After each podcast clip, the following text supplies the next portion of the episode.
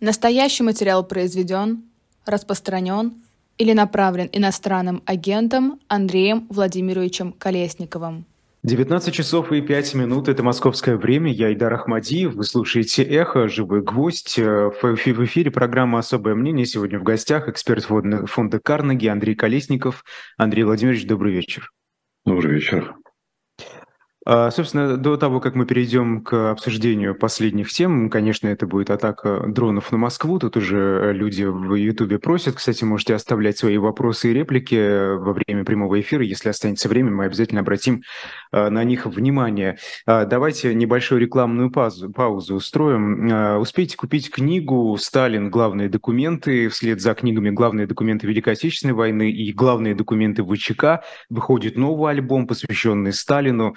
А, вы увидите фото подлинников более тысячи архивных документов, фотографий, рисунков и карт, прежде а, хранившихся под грифом «совершенно секретно». Документы и резолюции, написанные им собственноручно в годы революционной деятельности, гражданской войны, индустриализации, репрессий и так далее. Оформляйте заказ на shop.diletant.media, это помогает нам а, работать. Спасибо всем, кто это делает. Ну а если ничего в нашем книжном магазине не приглянулось, можно просто задонатить QR-код где-то на надо мной. Для российских карт один, для зарубежных карт другой.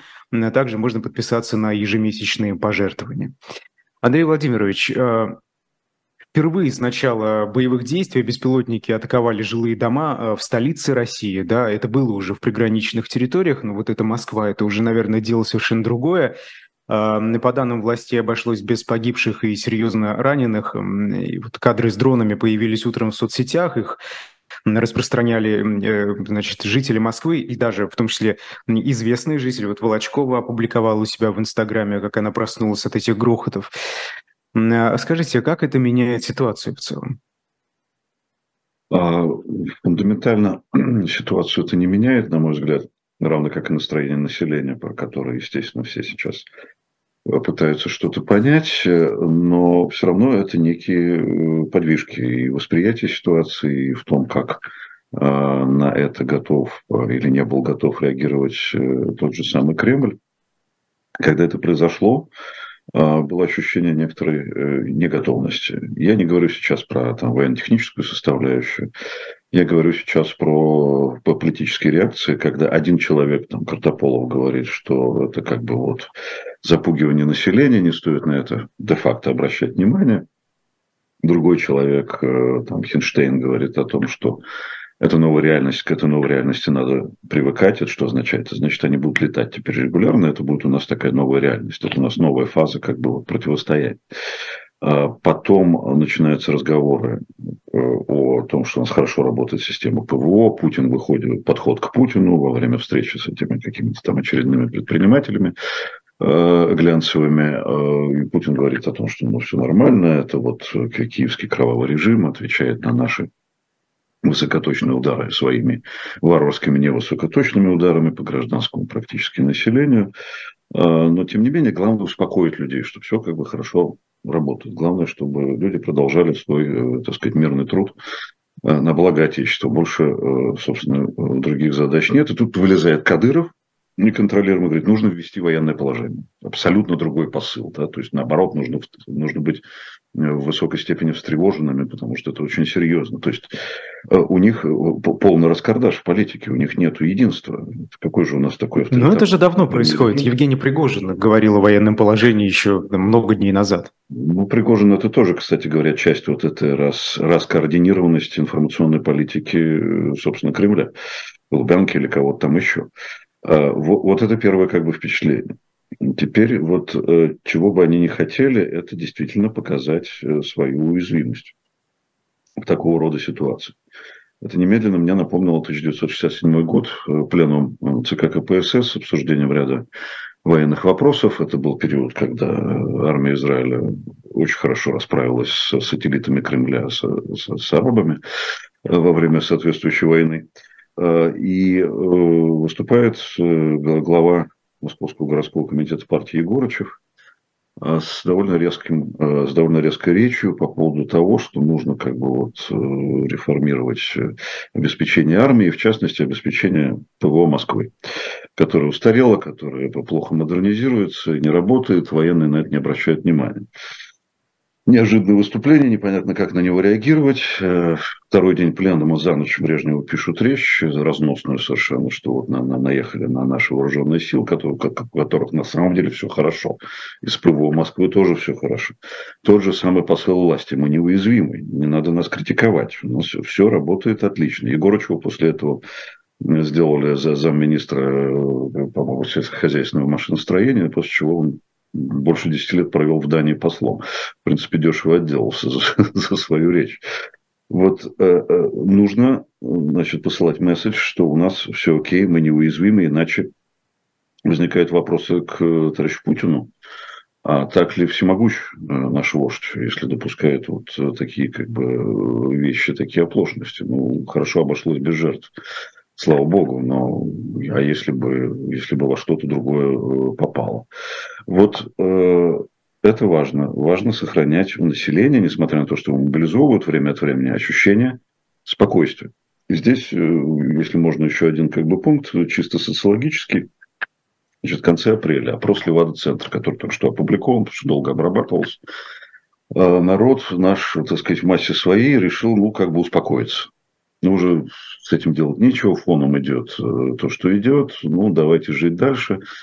Поэтому э, показатели некого такого спокойствия после очень э, высоких показателей страха, тревоги, шока и ужаса после мобилизации возвращаются к показателям лета 22 года. Как бы вот идет фоновая война, ну а мы будем жить дальше. Ну а что нам еще остается делать? Мобилизация давно прошла, когда она там еще будет Тогда и будем беспокоиться. Ну, вообще говоря, полгода ушло на то, чтобы люди успокоились после частичной мобилизации.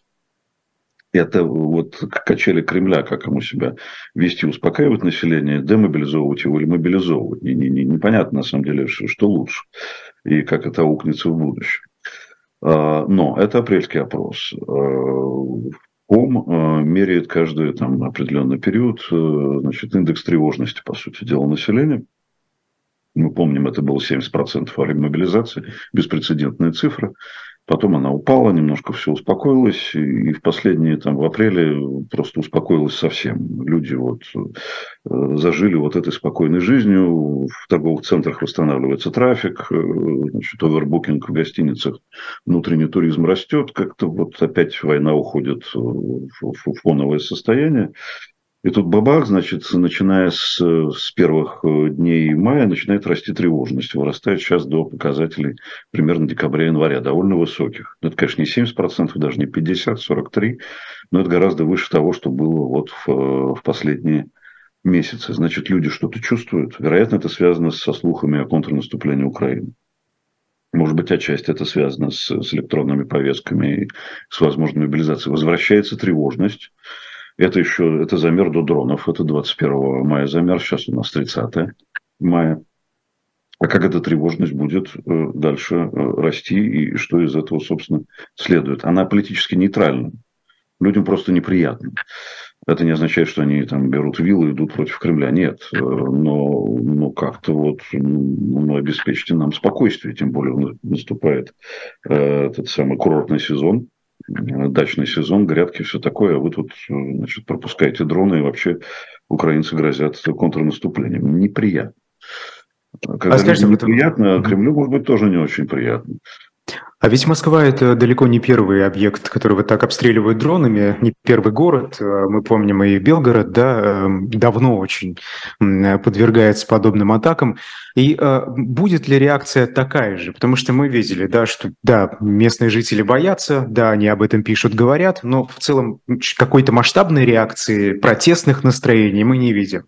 А будет ли то же самое в случае с Москвой, или здесь все-таки немного другая картина? Ну, здесь, с точки зрения реакции на население, естественно, есть некоторая растерянность и некоторое опасение. Я думаю, эта тревожность будет все-таки расти э, некоторым образом при всем пофигизме среднего пассивного конформиста, который, собственно, и формирует основную, основное настроение да, в общественном мнении. Э, с другой стороны, э, получается так, что надо как-то отвечать. Вот та часть населения, которую мы окрашиваем в другие как бы красно-коричневые цвета, это люди, как бы, условно называемые турбопатриотами, Э, они-то как раз могут требовать опять, э, я не знаю, что там сегодня скажут на всяких там кремлевских ток-шоу, но, безусловно, найдутся люди, которые будут требовать э, ударов опять по, по центрам принятия решений, желательно в Вашингтоне. И пора кончать с этим совсем, иначе вот, вот это все будет повторяться. Здесь, кстати, некоторое логическое противоречие. Вот Песков сказал, вот ради этого мы и начали специальную военную операцию, чтобы не было таких кейсов. Но логически говоря, если бы вы не начали то, что произошло в феврале 2022 года, вот этого бы точно не было никогда никакие дроны не прилетали бы ни в какую Москву. Они бы и в Белгород не прилетали. Если бы вы не начали то, что вы начали. Абсолютно обратное вот как бы нарушение законов формальной логики, которые преподают там. Нет, ну это почему? Это все в рамках их логики пропагандистской. Они же говорили, что наступление, точнее, вторжение в Россию планируется, из-за этого мы да, да, да. превентивно ударили. Да? Ну вот это, это в их логике совершенно. Это, это их логика, она, она принята существенной частью населения, но их логика противоречит закону формальной логики. Ну, что с этим сделать? Э, кто-то кто начал все-таки специфическую очень штуку, да, и как-то вот теперь это укается э, месяцами, а теперь уже вторым годом э, этого противостояния. А, так что вот, вот примерно, примерно так это выглядит. Ну, это общественная реакция, да? Люди, вот жители таких спальных московских районов, напугавшиеся, и потом, возможно, э, э, которые забудут да, о том, что произошло. Но если э, говорить о настроениях среди нерядовых москвичей, вот та же Волочкова, и даже не она, да, члены политической элиты, которые слышали, которые сегодня проснулись от этих взрывов, внутри политической элиты как-то настроения поменяются, может быть, это как раз страшно для властей, нежели просто мнение рядового москвича? Э, ну, если, если говорить о высших, э, так сказать, лицах, принимающих решения, то, конечно, у них ответ один. Это ракетные атаки, это атаки дронами. Э, мы забываем о том, что днем раньше, сегодня 30 мая, 29 мая, 40 дронов и ракет прилетели в город Киев. Как-то вот, опять же, несравнимые на самом деле величины. Э, а оказывается, вот какие плохие украинцы. А мы что делаем там, я не понимаю. Вот, э, опять же, где логика? Э, что касается самих политических элит, ну, мы знаем, что мы не имеем возможности держать над ними свечу. То, что прорывается оттуда, оно там нет ничего хорошего для всех, там нет ничего хорошего для Путина, потому что его уже начинают, судя по всему, тихо ненавидеть, но при этом служат честно, да. Ну, я думаю, тоже Набиулина в дурном сне еще несколько лет назад не могло привидеть, что она поедет решать э, как бы, финансовые банковские вопросы в Тегеран. Она, в общем, как-то привыкла это делать в Вашингтоне, в Нью-Йорке, в Париже. Вот. Ну, как-то ей там проще находить общий язык. Ну, сейчас вот а что делать? Поедем теперь в Тегеран мы едем. А, но, с другой стороны, да, все они готовы как бы служить и дальше, потому что другого выхода у них нет. Э, тревожность у них, естественно, у всех тоже нарастает. Но тем активнее они служат. Один из таких индикаторов – это наши депутаты. Э, гибкие изменчивые, они тут же отвечают разными инициативами и ужесточением, естественно, репрессий внутри страны на, на каждый внешний Э, внешний эффектный э, шаг, э, значит, у них всегда есть из кармана, они достают, как фокусники, нового какой-нибудь закон об ужесточении регулирования деятельности на агентов или что-нибудь в этом роде. Это мы так отвечаем. Хотя что там думает средний депутат, что у него в голове? Еще за день до начала спецоперации они бегали по иностранным посольствам и оформляли себе шенгенские визы. И мирно пили кофе и чай с сотрудниками этих посольств. Но сейчас время другое, им приходится, приходится додавливать тех, ненавидя, собственно, возможно, опять же, источник их бед. Они жили, в принципе, неплохо. А значит ли это, э, Андрей Владимирович, значит ли это, что эти люди могут в критический момент э, вновь переобуться ну и просто ну, сказать, ну, все, сильная теперь другая сторона, мы переходим к ним. Есть такой риск? Безусловно, только это они и могут сделать, только это они и умеют. Э, ботинки у них у всех, я думаю, не, не, не фабрики скороход, но перебываются они э, успешно в любого, в любого формата и формы и размера э, ботинки. Это совершенно не проблема, только будут ли их кто-то слушать в следующей итерации. Да, э, потому что мы не знаем, что будет происходить. Этот вопрос сейчас обсуждается все чаще и чаще. Называется он вопрос, кавычки открываются, Россия после Путина, кавычки закрываются. Причем люди это обсуждают, понимая, что это может там, быть через год, а может через 20 лет. Э, и ну, все равно как бы все, все активно и охотно это обсуждают. Но понадобятся ли эти ботинки от этих депутатов в то время, никому не понятно. Безотносительно к тому, будет ли там либерализация, придет ли контрэлита к власти, или останется какая-то из силовых элит у власти, или там каких псевдолиберальных, неважно. А, эти люди уже будут, ну, в сущности, ну, не очень нужны, кроме каких-то там центровых людей, которые способны написать законы, какой-нибудь там Крашенинников а, написать закон в любую сторону, хоть в автократическую, тоталитарную, хоть демократическую, да не вопрос. Ну, ну ладно, эти депутаты, они, они предсказуемы, да, с ними примерно понятно. Но вот, например, Евгений Пригожин, который в последнее время очень много критикует э, кадровых военных, говорил про какого-то дедушку, и вот сегодня тоже на атаку дронами Москвы отреагировал, сказал, что вы там делаете, поднимите свои пятые точки, идите защищать страну, вы же для этого там и находитесь. Видите, здесь агрессия, здесь нет призывов э, бомбить Вашингтон, э, другие центры принятия решений. Здесь критика уже в адрес Кремля. Что же это такое? Вот как сказал, э, э, э, господи, забыл уже. В общем, э, да мало ли их там. Да, в общем, хорошо, я вылетело из головы. Но, в общем, э, протестный дух Навального сейчас, э, значит, в Пригожине, видите, возродился. Это, это как? Да, это как вот э, в еврейской кабале дебук вселяется, злой дух вселяется в человека, и человек начинает вести себя соответствующим образом. Так вот Навальный вселился в э, Пригожина. На самом деле Пригожин ведет, ведет себя как классический популистский политик, а, который, будучи выходцем, а, естественно, с самого верха, все-таки кремлевский повар, он не, не, не, не повар в заводской столовой, да, он сверху пришел в эту власть и получил от нее контракты, получил от нее деньги, и разбогател, и решал вопросы в Петербурге, решал вопросы в Африке, решал вопросы чуть ли не в Вашингтоне. Вот, э, очень влиятельный человек, и он же как бы ну, определяет в некоторой степени ход там, боевых действий. Ему принадлежит креативная идея там, использовать заключенных. А он поставщик двора его величества пушечного мяса он поставляет, да, брендированное им самим, или псевдонимом Вагнер. А, но, тем не менее, популистский политик – это антиэлитистский политик. Он критикует действующие официальные, зажравшиеся в галстуках, в пиджаках, в военной форме, с орденами, с погонами элиты.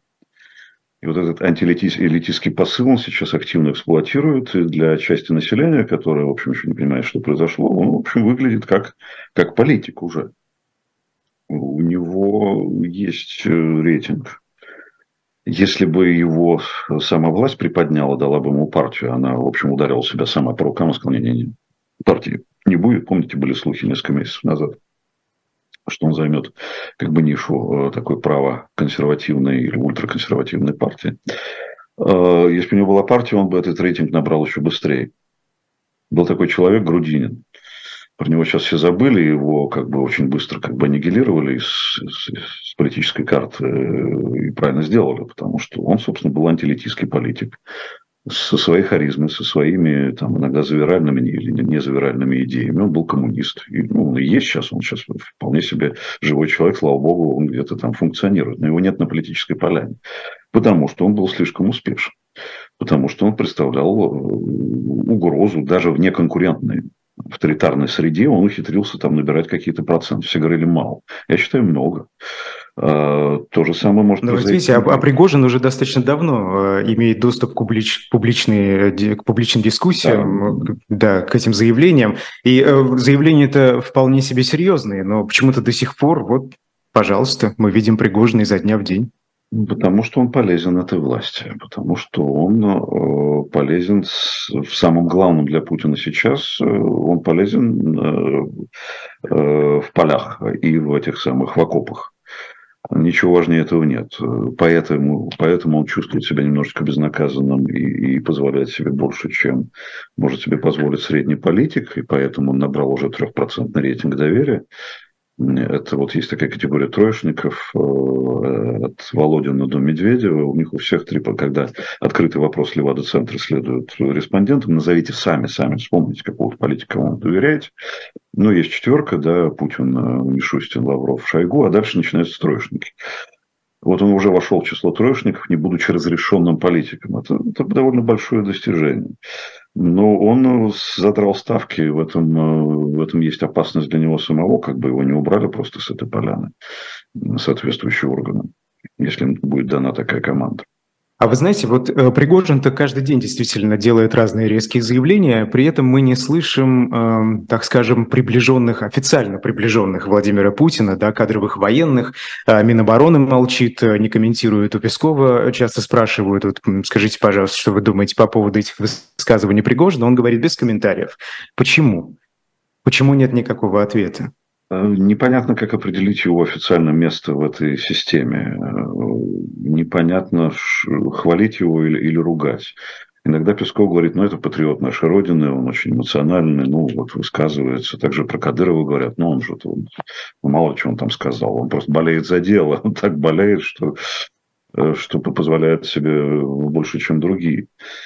И вообще единственная, как бы, возможная тактика и стратегия официальных лиц в ответ на то, что делает Пригожин, это молчать. Потому что отвечать ему может только вот лично Путин. Путин как-то наблюдает, мне кажется, с большим ироническим интересом за всем этим пока. В этом интересе ироническом э, есть что-то зловещее, но мы знаем, что он наблюдатель, что он иногда развлекается таким образом, что, как вот копошатся вокруг него какие-то людишки пытающийся, значит, послать ему месседжи разнообразные. Вот, все это за всем этим внимательно наблюдает. А вот Пригожин воюет с Бегловым, допустим, да, большое количество месяцев тому назад. Беглов ему вообще не отвечает, он молчит. Что происходит дальше? Дальше, значит, годовщина блокады, Путин встречается с Бегловым, всячески показывает, что Беглов его человек, очень полезный, очень эффективный городской менеджер. Получил ответ Пригожин? Получил. Вот таким вот образом. Значит, не зря Пригожин помалкивал как бы и не обращал на, на это все э, внимания. Так что э, пока такое как бы хрупкое равновесие между этими крыльями э, власти. Э, хорошо, возвращаясь к беспилотникам, э, в чем цель таких атак, вот если говорить об Украине, да, если это они к этому причастны, а если здесь, потому что с точки зрения эм, театра боевых действий, ведь э, пользы особой нет. Или это именно обращено к россиянам, чтобы они открыли глаза и посмотрели на небо, так скажем, вспомнили о том, что война идет? Да, это, этот месседж скорее является э, невербальным разговором с российской нацией. Ну, посмотрите, да, это, это всего лишь как бы что-то прилетело и где-то упало. Никаких жертв, э, никаких разрушений. А с той стороны жертвы гигантские разрушения, гигантские э, атаки дронами идут чуть ли не каждый день. Ну, ну вот, ребят, э, это все рядом с вами происходит. Вы немножко задумайтесь. Не думаю, что основная масса населения задумается. Упало, упало, поехали дальше, планировать отпуск и так далее. Но, но кто-то задумается. И, как мы говорили, кто-то среди вот рядовых деятелей власти, среднее звено, там, высшее звено даже, ну, тоже задумываются о том, ну, ну сколько же можно-то вот это все, мы не можем это никак остановить, и оно не остановится потому что верховный главнокомандующий себя не может остановить и не будет себя останавливать. Но ведь это может быть действительно следующей какой-то фазой. Они до нас могут долететь. Не куда-нибудь, а в сердце Родины. Всем известно, Но что... вы знаете, красные линии, красные линии, о которых очень много говорят. Вот Илья Яшин опубликовал на днях э, пост интересный, вот что он пишет. С первых дней войны Путин обозначил множество красных линий для Запада, и практически все они на данный момент пересечены. И вот неужели э, аудитория, которая подвержена пропаганде сегодня, понимая и видя, что эти красные черты практически каждый день пересекаются, и не видя э, реакции какой-либо да, от э, власти, не меняют мнение о происходящем? Как, как это работает? Ну, э, реакция все-таки есть. У нас хорошее ПВО. Вообще было бы хуже, если бы ПВО не сработало вот так, как надо. Вообще мы им ответим. Но мы им ответим. Ну, ну как ответим? Опять же, мы об этом говорили. Это понятно. Это, это вот это ракеты беспилотники. Когда была атака на Кремль дронами, Естественно, нужно было представить, что с той стороны это не просто какие-то э, хулиганы, да. Украинская сторона сказала, ну, это не мы.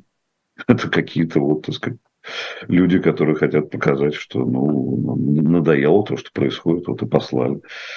А, а Кремль говорил э, разными устами, что это, это даже не Украина.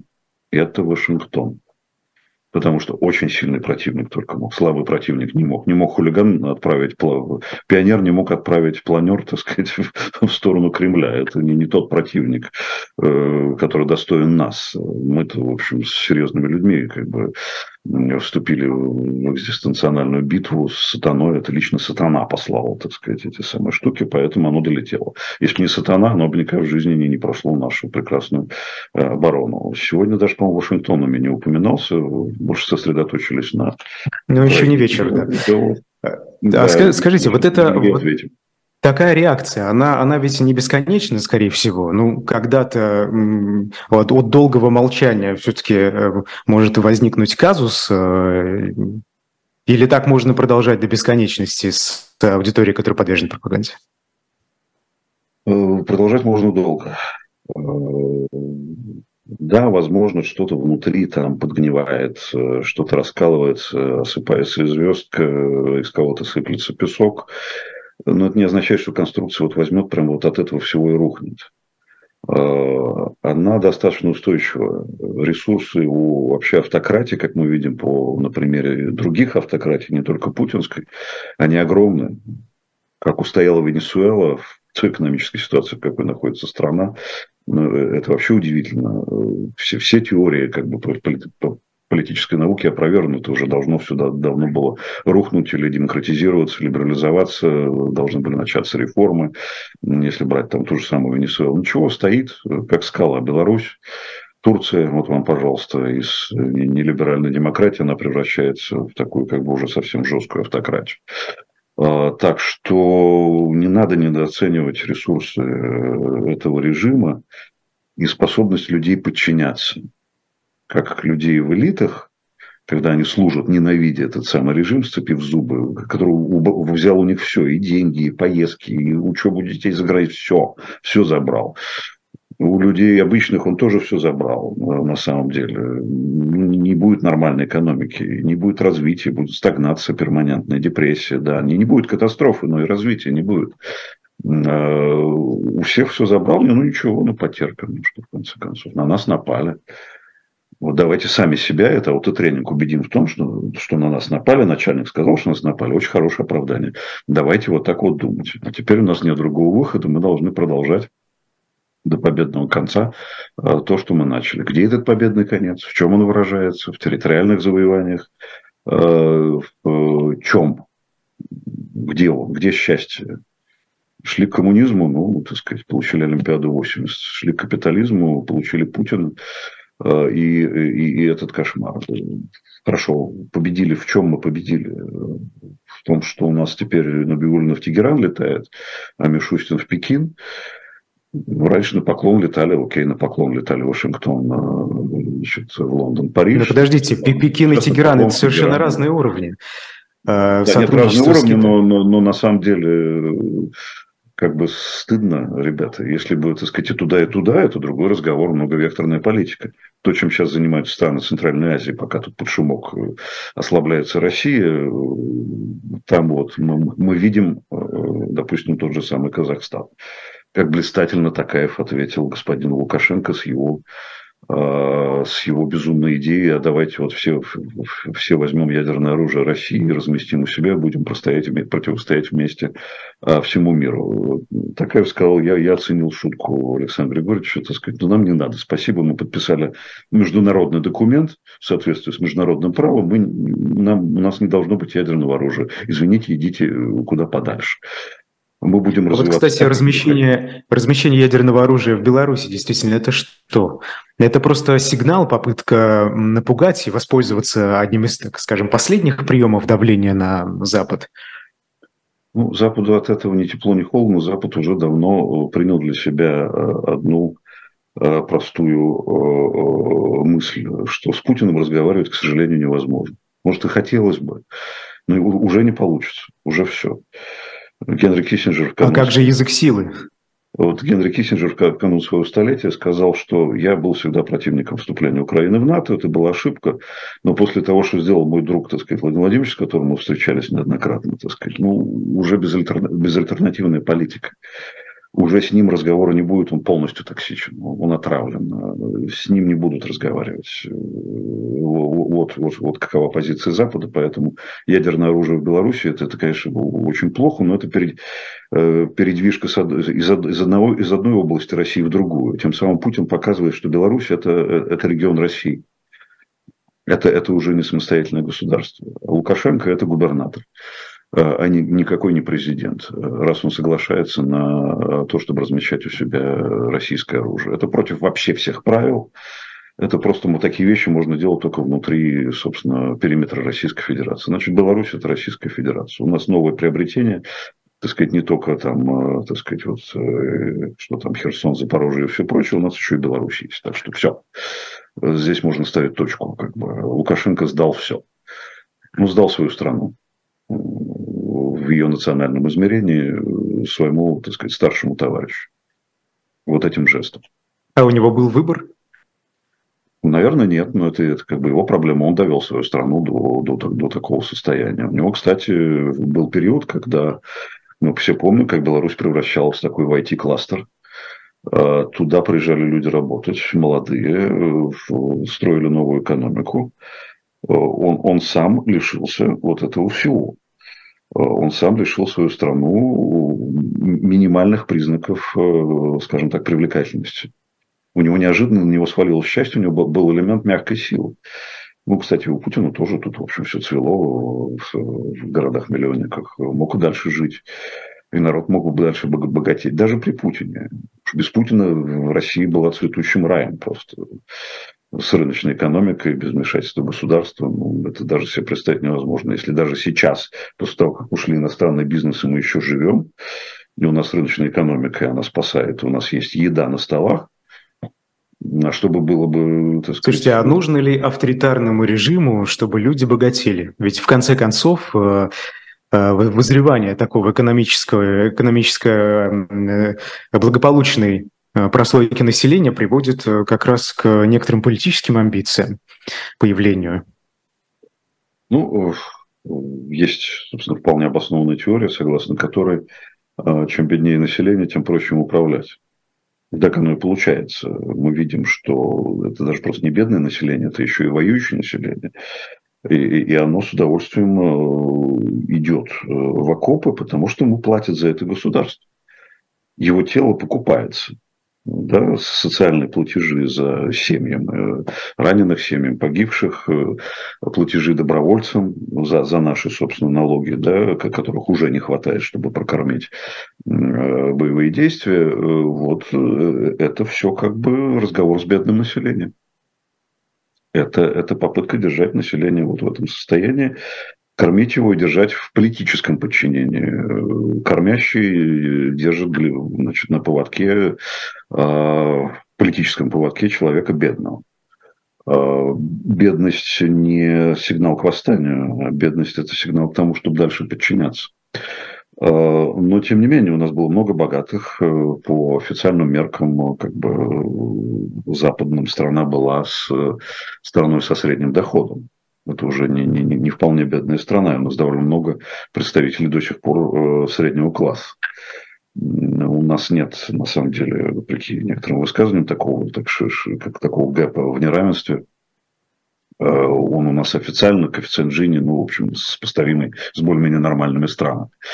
Э, но, тем не менее, богатые люди оказываются вопреки знаменитой теории Сеймура Липса, то, что чем богаче человек, тем тем больше как бы он предъявляет требования к демократизации внешней системы, чтобы помимо рыночной экономики была еще демократическая система. Нет, у нас богатые пошли в другую сторону. Им и так было хорошо. Москва цвела и пахла. И люди говорили, а зачем нам кто-то, кроме Собянина, когда у нас вот тут лучшая премьера, мы на выходные ездим на выставки в Вену. А в чем, собственно, проблема? Нахрена нам от демократии какие-то выборы? Оказалось, что вот, ребята, выборы имеют абсолютно прикладное технологическое значение. Вы меняете власть, власть заботится тем самым о вас, потому что она хочет сохраниться на второй срок. Но должна быть ротация. Иначе вы получаете на выходе специальную военную Нет, операцию. ну тут, мне кажется, очень важно понимать, что все-таки средний класс в России – это либо чиновники, которые напрямую работают на государство, либо люди, которые зависят от э, режима нынешнего, и им просто невыгодно менять его. Это отчасти так, но первоначально все-таки у нас э, бизнесы, бизнесы были довольно богатыми людьми. Сейчас, да, средний класс замещается людьми, у которых стабильные э, карьерные траектории, стабильные зарплаты. Это, это силовики, гигантская армия, да, все, все органы, если взять, плюс армию, и чиновники. Средний чиновник, ну, он, он и есть, собственно, сейчас э, средний класс, потому что там 13 зарплата, все такое. Кстати говоря, и у них сейчас проблема, потому что иногда эту 13 зарплату по зову сердца нужно отдать на нужды СВО. А, уже вот это вот начинается сбор денег, да, как бы экономисты поговаривают о том, что сейчас начнутся как пристальные облигации внутреннего займа. А, и, собственно, государству больше денег негде брать, кроме как у собственного населения. Вот это будет весело. Я был все-таки на месте Кремля, подумал бы крепко, делать это или не делать, потому что вот она, тревожность растет. Если она ну вот смотрите, ну... деньги нужны не только для этого. Вот власти Петербурга потратят 170 миллионов рублей на рекламу контрактной службы. Как сообщает Фонтанка, в городе разместят билборды, тысячи плакатов, стикеры в общественных транспортах. Я уже видел и в Москве, в том числе в некоторых местах, э, стоят эти ларьки, э, подпиши контракт, ну и со всякими призывами. А, людей, правда, вокруг я ни разу не видел, но э, сообщают, что все-таки есть те, кто подписывает. Скажите, а вот это, вот это же как раз, э, пожалуйста, вот э, а, война не только на экране телевизора, она вот на улицах, нужно подписать контракт, нужно сдать деньги. Это как-то не соответствует тому той политике, да, которой придерживаются власти. Сам Владимир Путин, который не обращает внимания будто бы на вот эти громкие события. И да, и нет. Да, потому что э, это признаки, э, как минимум, боевых действий, которые идут рядом. Значит, надо волноваться. Э, нет, потому что это как бы предложение населению поработать на государство за деньги. Это такая же работа. Вот вы идете в чиновники, вы идете в полицейские, там стабильные зарплаты. А здесь вы идете, значит, с, с автоматом в кого-то стрелять. Это тоже работа. Очень важная сейчас для государства. Государство готово вам платить ну, сравнительно большие деньги для низшего среднего класса и классов ниже среднего. Это серьезная, как бы, серьезная зарплата. Ну, здесь еще, еще есть мотив, добавляется такая инъекция, ну, ты же мужчина. Ты же мачо, ну, покажи себя, ну, что ты вот охранником, вот как в этой рекламе социальной, да, ну, что ты охранником работаешь. Там правда написано, пришло твое время, брат, да. Да, для мужика это работа, что ли, там таксист унизительно там берешь эти там чаевые, ну, что. А здесь ты хозяин положения, кого, кого хочешь застрелил. Отличная работа для мужика, просто вот, вот ты вот теперь чувствуешь себя э, настоящим мужч- мужчиной с двумя щ. Э, вот в этом есть э, как бы торговое предложение государства. Вот, вот, вот поработайте. Поработайте на нас. Все это делается на налоги других людей, естественно.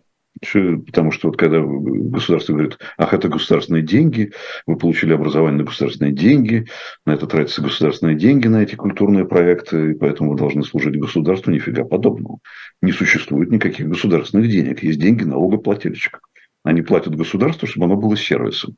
Если этот сервис вдруг срывается с поводка, начинает значит, от живота стрелять из автомата, ну, он как бы нарушает контракт с населением, от него ждали другого. И это показывает социология. Что ждут люди? Нормальной, спокойной жизни, нормальных, стабильных зарплат. Раз уж вы как бы вот государство у нас игрок на рынке, ну так платите зарплаты, нанимайте людей, э, но не на это. Оно предлагает другой контракт, оно предлагает э, взять автомат э, и пойти, но, но, но за деньги. Но за деньги. Вот э, в этом его как бы социальная, в некотором смысле, извращенная функция. Да, какие-то у вас либертарианские взгляды. Государство, сервис. А, хорошо. Да, отсталые очень взгляды прошлого века. Ну, ну, Когда все да, было хорошо, не можно было поспорить. На, и вообще.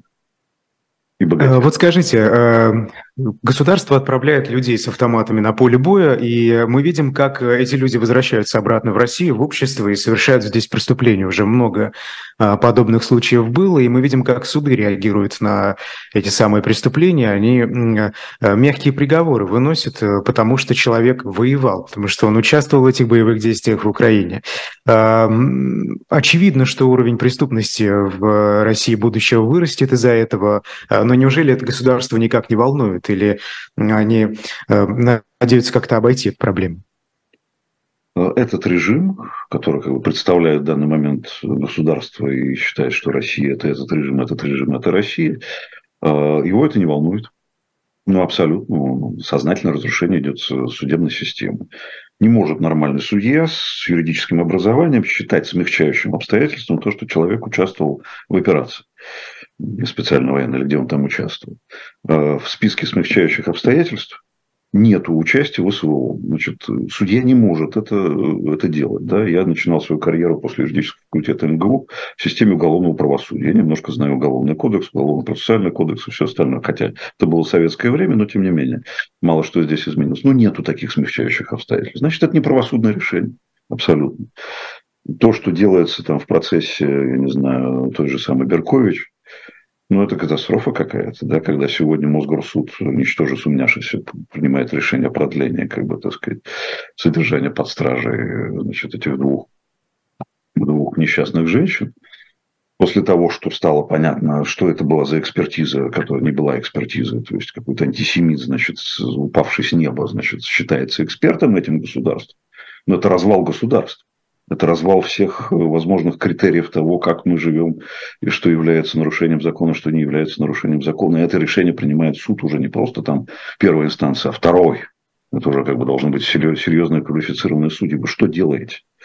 Это вам потом аукнется так, что вам же самим система, она же как бы бумерангом возвращается и бьет по своим же. Ну, и рано ну а как это аукнется? Чего ну, им ждать от своих же? Ничего ждать от своих же, если они что-нибудь не то сделают, их, собственно, также будут судить неправосудным судом как это было в сталинские времена. Сейчас не сталинские времена, ну, не знаю, я бы с этим уже поспорил, уже как бы есть элементы тоталитарности во всем этом. У нас не массовые репрессии, не знаю, они достаточно массовые уже. И создается как бы квази, квазиправовая база для того, чтобы они были массовыми. Создается квазиправовая база для того, чтобы огромная часть населения оказывалась парией. Людей увольняют за взгляды из университетов, там, не знаю, школ. Ну, это, это что? Это не тоталитарное государство, тоталитарное. Это не ОРО. Кстати, что, что касается университетов, э, мы видим череду э, уголовных дел о госизмене. Вот ФСБ вмешалась в кадровую политику российских вузов, как пишет издание, вот так. Э, собственно, ученые покидают страну, как на кого-то успевают заводить уголовные дела о госизмене. Мы видим в Новосибирске, да, кажется, там целая череда таких дел. А что это такое? Но неужели эти люди опасны сегодняшнему режиму? Режима? Конечно, нет. Это самоедство. Система, ну, достигшая уровня тоталитарности, начинает пожирать саму себя. И в том числе человеческий капитал, уничтожая его. Ну, смешные разговоры о том, а почему у нас падает рождаемость, смешные разговоры о том, а почему у нас уезжают э, молодежь, надо ее как-то удерживать, нужно ее перевоспитать методом э, преподавания основ российской государственности. И тогда она не уедет. Э, уедет потому что она не хочет сидеть за шпионаж и измену Родины, когда она станет, эта молодежь, заслуженной профессурой в области, там, я не знаю, придумывания нового оружия или чего-то там еще, да. Характерно это письмо работников этого Новосибирского института. Ребята, а как там наукой заниматься? Вы сажаете, как бы, так сказать, главных авторитетов в нашей, в нашей отрасли, да, людей даже не 40-летних, не 50-летних, 70-летних вы, вы, вы что творите? Мы, мы же не сможем дальше работать, не говоря уже о молодежи, которая, глядя на это на все, ну просто уносит ноги. Или из профессии, или из страны. У нас будет потери, миллионные потери э, работоспособного населения просто из-за демографических причин. Но э, мобилизация, эмиграция э, добавят к этому еще больше, как бы, так сказать, потери в человеческом капитале. Количественной и, естественно, качественной. Это непонятно. Это будет не, это будет не завтра, да, да, но, но это среднесрочные и долгосрочные потери. Может быть, на век э, нынешних правителей хватит человеческой, человеческих ресурсов, чтобы разбрасываться ими, да. Но страна после, там, не знаю, 30-го года, 2030-го, это непонятно что с точки зрения человеческого капитала, работников э, в разных отраслях. Им сейчас не хватает э, кадров, значит, военной, в этом самом в военно-индустриальном, как бы военно-промышленном комплексе они забирают из как бы, гражданских отраслей людей, но их все равно будет, все равно будет дефицит э, этих самых кадров. Э, их воспитывают. Нет, ну сегодняшняя день. молодежь уедет, но ведь э, растет новое совершенно поколение, которое сейчас в школах получает вот эти самые, слушает разговоры о важном, чем, чем не обработанная пропагандой молодежь, которая в будущем, возможно, никуда и не уедет, останется в России. Во-первых, всех не обработают. Э, селенок не хватит. Э, когда-то хотели основу православия вводить, а потом возник вопрос, а кто это будет преподавать-то, где кадры для преподавания основ того же самого православия? Их нету. Э, брать людей в масках, приводить их в школу, ну, вы совсем обалдели уже, да, так сказать, это же пропаганда чего? Свой собственный уголовный кодекс прочитаете, Конституцию, собственно, прочитаете. А, не будет хватать кадров для того, чтобы всех индоктринировать. Это первое. Во-вторых, э, ну, я, так сказать, заканчивал школу при, при, в глухие времена советской власти. Ничего, кроме двойного мышления, вот это насаждение официальной доктрины, не воспитывало в людях ни, ни в школе, ни в университете.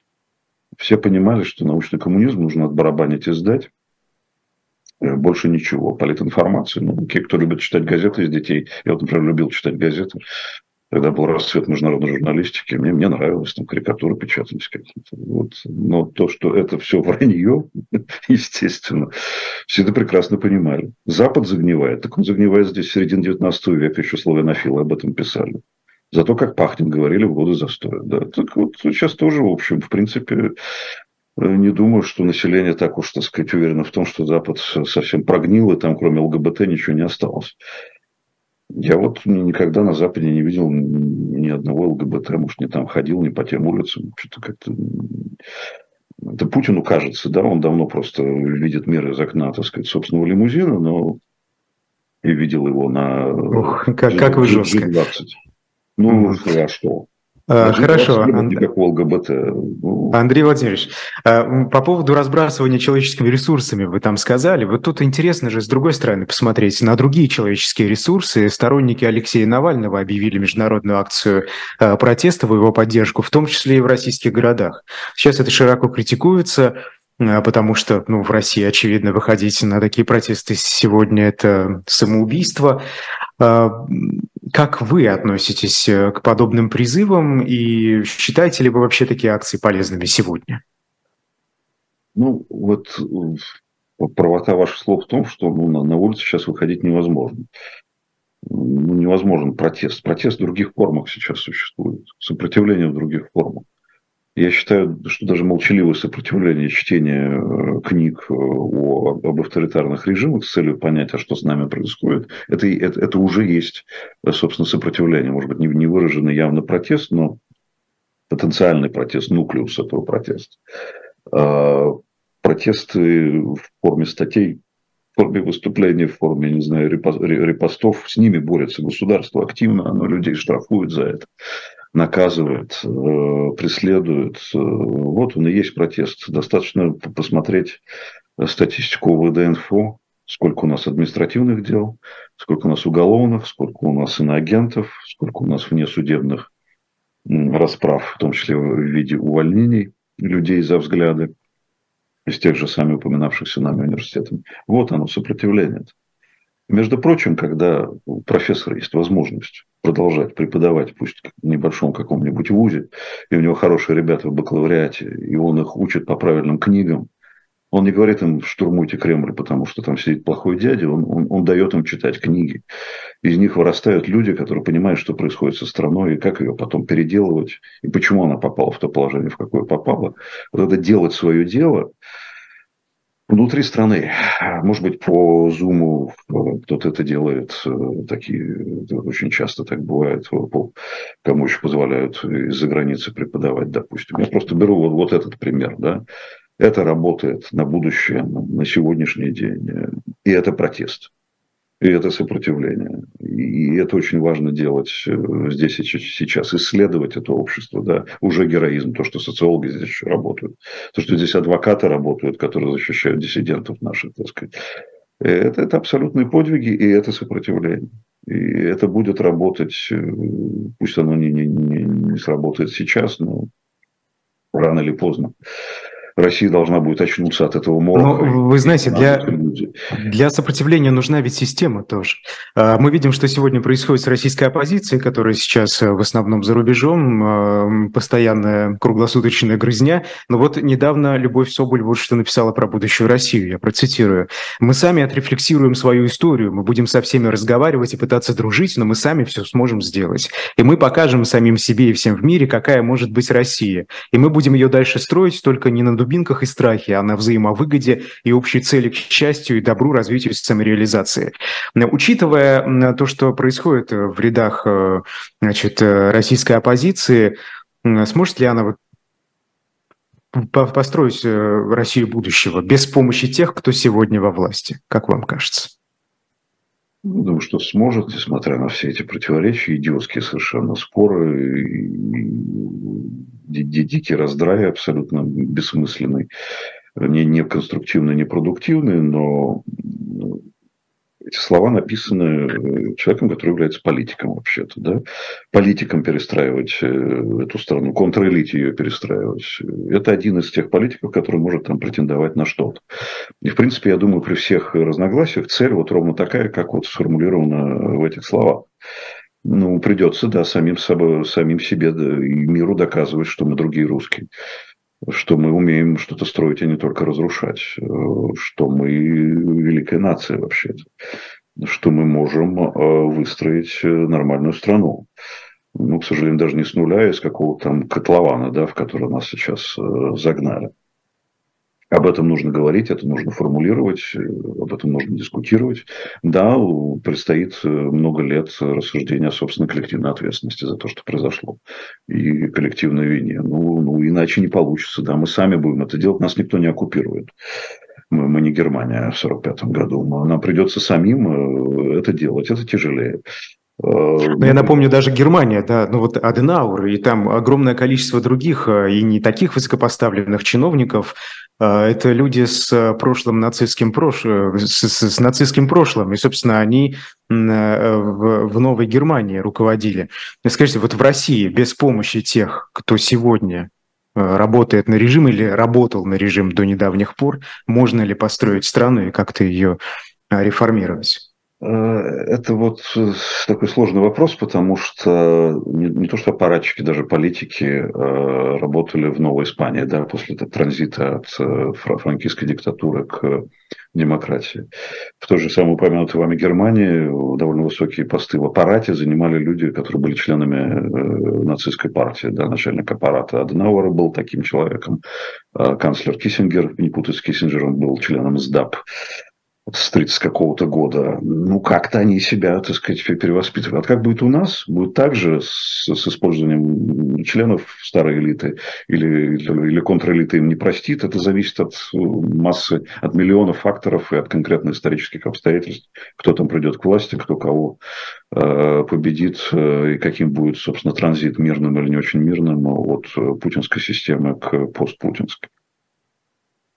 Ну, собственно, сегодня мы думаем с вами о э, будущей России, в Украине думают о своем будущем, и задаются вполне логичным вопросом, а даже когда боевые действия завершатся, как гарантировать, собственно, безопасность и да, с помощью каких инструментов, потому что Россия в любой момент вновь может начать подобное. И вот, как пишет газета «Нью-Йорк Таймс», некоторые страны Европы задумались о вступлении подконтрольных Киеву территорий, которые сейчас подконтрольны в НАТО, по примеру ФРГ. Скажите, вот это действенный метод? С помощью этого можно хоть какую-то гарантию э, безопасности Украине предоставить? Ну, если это конфронтационный сценарий, по-прежнему речь идет о Путине с той стороны, ну, это как бы, да, это будет эскалироваться боевые действия, они и так-то не заканчиваются, собственно, ну, и никто их заканчивать не собирается ни с одной из сторон, но ну, это будет еще дополнительная эскалация. Я думаю, что всерьез э, это, это, не, это не, не, не кейс ФРГ. ФРГ не, не, у ФРГ не было линии соприкосновения вот такой военной, да, с Восточным блоком. Была, была скорее, политическая линия соприкосновения и противостояния, а не военная. Здесь все гораздо хуже. Но если все-таки взаимное признание, да. Я думаю, что всерьез сейчас в, в Европе и в Соединенных Штатах такие идеи не, не воспринимают. Они там не сумасшедшие, поверьте. Они люди очень прагматичные, но и никто не собирается, собственно, обниматься с Путиным тоже. Как мы уже говорили, он полностью для них токсичен и не рукопожатный. Собственно, это выглядит как тупик. Это выглядит как тупик, э, и в нем нам еще предстоит, к сожалению, быть э, некоторое время. А, на этой печальной ноте завершим эфир. Эксперт фонда Карнеги Андрей Колесников был сегодня в особом мнении. Меня зовут Айдар Ахмадиев. После нас через час в эфире «Живого гвоздя» и «Эхо» программы «Статус» Екатерины Шульман и Максим Курников. Поэтому а, не переключайтесь. До свидания.